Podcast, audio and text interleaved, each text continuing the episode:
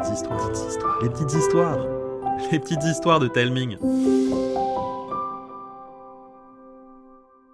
Aujourd'hui, Karine et Arnaud vont vous raconter Adam et le chasseur de monstres, écrite par Mathieu Salvia.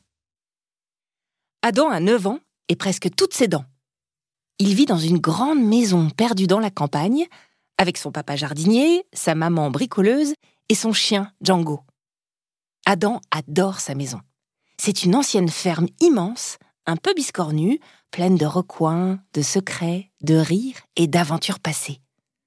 Dans l'ancienne étable, sa maman a installé son atelier et travaille tous les jours sur de nouveaux jouets.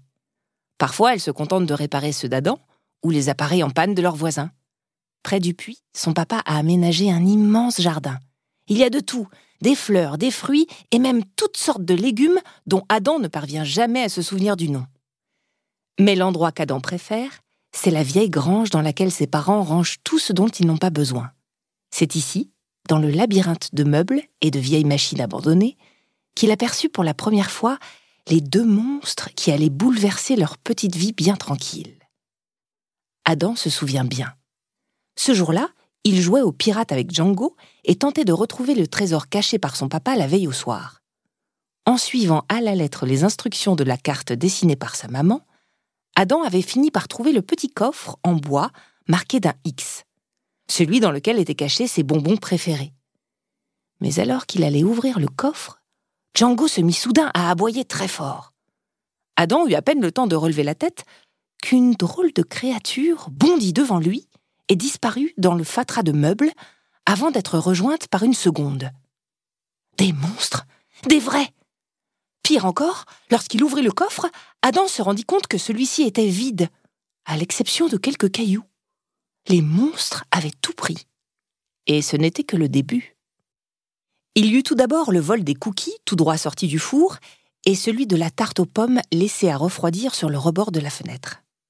Puis les objets cassés dans l'atelier de sa maman, et les fruits dévorés dans le jardin de son papa, sans oublier la disparition de plusieurs des jouets préférés d'Adam. Ni Adam ni ses parents n'eurent jamais le moindre doute sur l'identité des coupables. Pour chaque nouvelle bêtise, les monstres laissaient en effet derrière eux une poignée de cailloux qu'Adam se mit à collectionner dans sa petite boîte au trésor. Décidée à stopper les monstres à tout prix, la maman d'Adam se retroussa les manches et imagina plusieurs pièges, tous plus compliqués les uns que les autres. Hélas, chaque matin, Adam retrouvait ceux-ci en pièces détachées, à côté d'une poignée de cailloux. Le papa d'Adam essaya quant à lui d'apprendre à Django à veiller la nuit, mais sans grand succès. Les jours défilèrent et les monstres se manifestaient de plus en plus souvent, de jour comme de nuit, jusqu'à l'intérieur de la maison. Petit à petit, Adam se mit à avoir peur d'aller se coucher. Chaque soir, il demandait à sa maman ou à son papa de vérifier qu'il n'y avait aucun monstre sous son lit. La situation semblait désespérée, jusqu'au jour où le papa d'Adam sur une petite annonce dans le journal du matin. Tandis qu'il décrochait le téléphone, Adam déchiffra l'annonce avec son doigt. Chasseur de monstres, traitement garanti, prix compétitif, estimation gratuite, 35 ans d'expérience, croque-mitaine, chagarou, fée, lutin. Appelez le 00 65 78 95 82. À peine le papa d'Adam venait-il de raccrocher le téléphone que quelqu'un frappa trois grands coups à la porte? Lorsque sa maman ouvrit la porte, un gigantesque monsieur fit son entrée dans la petite cuisine. Adam n'avait jamais vu quelqu'un d'aussi grand et d'aussi massif. Il devait bien faire deux fois la taille de son papa, et il portait une immense barbe qui descendait jusqu'à sa ceinture et se terminait par une tresse. Le nouveau venu retira son drôle de chapeau, avant de passer une main calleuse sur ses cheveux hirsutes. Puis il balaya la salle du regard et dit simplement de sa grosse voix Je viens pour les monstres. Tandis que son papa vint saluer le chasseur, Adam en profita pour venir se cacher derrière sa maman, intimidé par le nouveau venu. Cela n'empêcha pas l'énorme chasseur de venir s'agenouiller près de lui pour le saluer. Tu dois être Adam. C'est moi Enchanté. Et moi, je suis le chasseur de monstres. Puis, de sa grosse main, Il écarta un pan de son énorme manteau pour dévoiler une large ceinture sur laquelle étaient accrochées toutes sortes de choses. Parmi elles, le chasseur de monstres pointa son doigt vers des dizaines de petits habits, de bouts de tissu, de mèches de poils et de cheveux, et demanda Tu vois ça? Toujours caché derrière les jambes de sa maman, Adam hocha la tête. Ce sont les trophées de tous les monstres que j'ai attrapés. Aucun ne m'a jamais échappé. Adam pointa à son tour son doigt vers plusieurs pièces métalliques pointues et brillantes accrochées à la ceinture. Ah, ça Ce sont les différentes pièces et rouages qui servent à monter mes pièges. Et vois-tu, chaque monstre requiert un piège spécifique. Avant de savoir quel piège monter, il va donc falloir que je sache exactement à quel type de monstre j'ai affaire. Et pour ça, je vais avoir besoin de ton aide. Le chasseur de monstres se redressa alors de toute sa hauteur et tendit la main vers Adam pour la prendre dans la sienne. Mais d'abord, que dirais-tu que j'aille inspecter ta chambre, histoire de m'assurer une bonne fois pour toutes qu'il n'y a aucun monstre sous ton lit Encouragé par sa maman, Adam finit par prendre la grosse main du chasseur de monstres et l'emmena en haut vers sa chambre. Une fois arrivé, le chasseur se mit à fouiller la chambre de fond en comble. Au bout de plusieurs minutes, le chasseur s'assit sur le lit d'Adam et le regarda. Aucune trace de monstre. Pas même un croque-mitaine sous ton lit. C'est dommage. Dommage? Oui, dommage. C'est un bon lit avec suffisamment d'espace en dessous pour qu'un croque-mitaine s'y sente à l'aise. Mais je, je veux pas de croque-mitaine sous mon lit. Les croque-mitaines mangent les enfants. Tout le monde sait ça. Ah bon? Eh bien, tout le monde se trompe alors. Les croque-mitaines ne mangent que les cauchemars, et c'est pour ça qu'ils viennent s'installer sous le lit des enfants. Ceux qui ont la chance d'en avoir un dorment toujours sur leurs deux oreilles et ne font que de beaux rêves. Mais ils sont tout poilus, avec des yeux qui brillent dans le noir et des grandes dents pointues. Bien sûr qu'ils sont poilus, comme Django, pour ne pas attraper froid. Et comment veux-tu qu'ils distinguent quoi que ce soit dans le noir sans leurs yeux magiques? Quant à leurs dents pointues, je ne sais pas si tu as déjà essayé de mâcher un cauchemar, mais ces choses-là sont pires qu'un morceau de caoutchouc. Crois-moi, il vaut mieux avoir de bonnes dents pointues.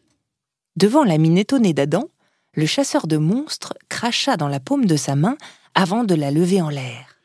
Parole de professionnel. Le chasseur se redressa de toute sa hauteur et sortit un carnet de l'une de ses poches. Ton papa m'a dit que les monstres qui vous embêtent laissent des petits cailloux à chacune de leurs bêtises. Tu veux bien me les montrer? Adam sortit la petite boîte au trésor et la tendit au chasseur de monstres qui étudia son contenu avec attention avant de prendre quelques notes. Hmm, intéressant. Et maintenant, tu veux bien me montrer les différentes bêtises qu'ils ont faites? Guidé par Adam, le chasseur de monstres se rendit dans le jardin du papa, où il constata que plusieurs plants de légumes avaient été détruits. Hmm, regarde, ils n'ont détruit que les légumes et ont mangé tous les fruits. Tu aimes ça, toi, les légumes? Pas trop. Moi non plus. Puis, ensemble, ils se rendirent dans l'atelier de la maman d'Adam. Hmm, oh, ils n'ont cassé que les jouets, pas les objets des voisins mais ils les ont laissés ici, comme s'ils souhaitaient que ta maman les répare. Enfin, Adam conduisit le chasseur de monstres dans la vieille grange et lui raconta l'histoire de la chasse au trésor. Le chasseur de monstres fronça les sourcils. Tu me dis qu'il y avait des bonbons dans le coffre. Lesquels? Ceux tout rouges et piquants oui, je comprends. Ce sont mes préférés également. Je crois bien que mon enquête touche à sa fin. Vraiment? Alors, de quel monstre s'agit-il? Le chasseur montra son carnet à Adam. Il s'agit de Twinnies, des petits lutins farceurs qui se déplacent toujours à deux. Et euh, est-ce qu'ils mangent les enfants? Est-ce qu'ils quoi le chasseur de monstres explosa alors d'un énorme rire qui l'obligea à s'asseoir pour reprendre son souffle. Mais non Ce qu'ils adorent par-dessus tout, c'est jouer et manger des bonbons. Pas étonnant qu'ils se soient installés chez vous avec une maman qui bricole des jouets toute la journée. Mais pourquoi est-ce qu'ils font toutes ces bêtises? Tout simplement parce qu'on ne leur a jamais expliqué ce qu'était une bêtise. Tu vois, et ils ne connaissent pas nos règles, alors ils vivent très simplement. Ils n'aiment pas les légumes, alors ils les détruisent, car ils préfèrent que ton papa fasse pousser des fruits. Ils aiment les bonbons, alors ils les mangent. Ils aiment s'amuser, alors ils jouent avec tes jouets. Et quand ils les cassent, ils les laissent à ta maman pour qu'elle les répare. Mais ils peuvent pas continuer comme ça, c'est du vol. C'est ce qu'on va essayer de leur expliquer. Mais avant ça, il faut réussir à les attirer. L'énorme chasseur de monstres se redressa alors sur ses pieds et retira son lourd manteau. Il se mit ensuite à décrocher certaines pièces métalliques de sa ceinture avant de les poser au sol. Adam s'approcha de certaines d'entre elles qui semblaient crochues et coupantes. Vous. Vous n'allez pas leur faire du mal, hein? Leur faire du mal? Et pourquoi diable je ferais ça? Au contraire, je vais les attirer avec ce qu'ils aiment le plus au monde. Et avec une surprenante rapidité, le chasseur de monstres utilisa les différentes pièces métalliques posées au sol pour construire une petite montagne russe suffisamment grande pour que deux petits lutins puissent l'utiliser. Et maintenant, il n'y a plus qu'à attendre. Au bout de quelque temps, le chasseur sortit un paquet de bonbons de l'une de ses poches et le tendit à Adam. Ce sont des tout rouges et piquants. Mmh, mes préférés. Et alors qu'Adam plongea sa main dans le paquet, les Twinnies apparurent à quelques mètres de la petite montagne russe. Maintenant qu'il les avait en face de lui, Adam se rendit compte qu'il n'y avait aucune raison d'avoir peur. Les Twinnies étaient petits, de la taille d'une grosse pastèque, et se déplaçaient tout nus. Leur peau était couverte de poils, comme ceux qui poussent sur les épaules de son tonton, et leurs cheveux en bataille n'avaient probablement jamais été lavés ni coiffés. Les Twinnies approchèrent doucement, en se cachant régulièrement derrière divers objets, et Adam se souvint que lui aussi s'était caché derrière les jambes de sa maman, la première fois qu'il avait vu le chasseur. Ils ont peur. Comme tu as eu peur d'eux. Adam leur tendit alors les bonbons qu'il venait de prendre pour leur montrer qu'il n'y avait rien à craindre. Et c'est ainsi que, petit à petit, les Twinnies finirent par approcher suffisamment pour effleurer la main d'Adam, puis prendre les bonbons. Le chasseur se mit alors à leur parler dans une langue étrange qu'Adam ne comprit pas. Qu'est-ce que vous leur dites? Je leur explique les règles de la maison. Je leur dis que lorsqu'ils détruisent les légumes, ils font de la peine à ton papa. Et lorsqu'ils mangent tes bonbons ou détruisent tes jouets, ils te font de la peine, ainsi qu'à ta maman.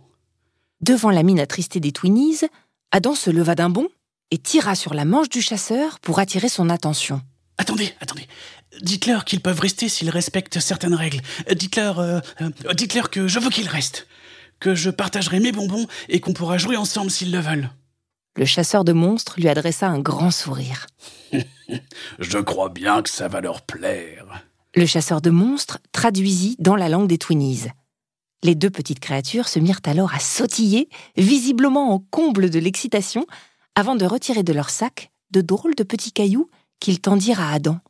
Encore des cailloux? Ce sont plus que des cailloux. Ce sont tes premiers trophées. Le chasseur de monstres accepta les cailloux tendus par les Twinnies et les mit dans une petite sacoche en cuir accrochée à côté de ses autres trophées.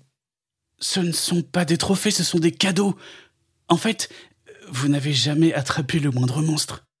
Tout simplement parce que les monstres, ça n'existe pas.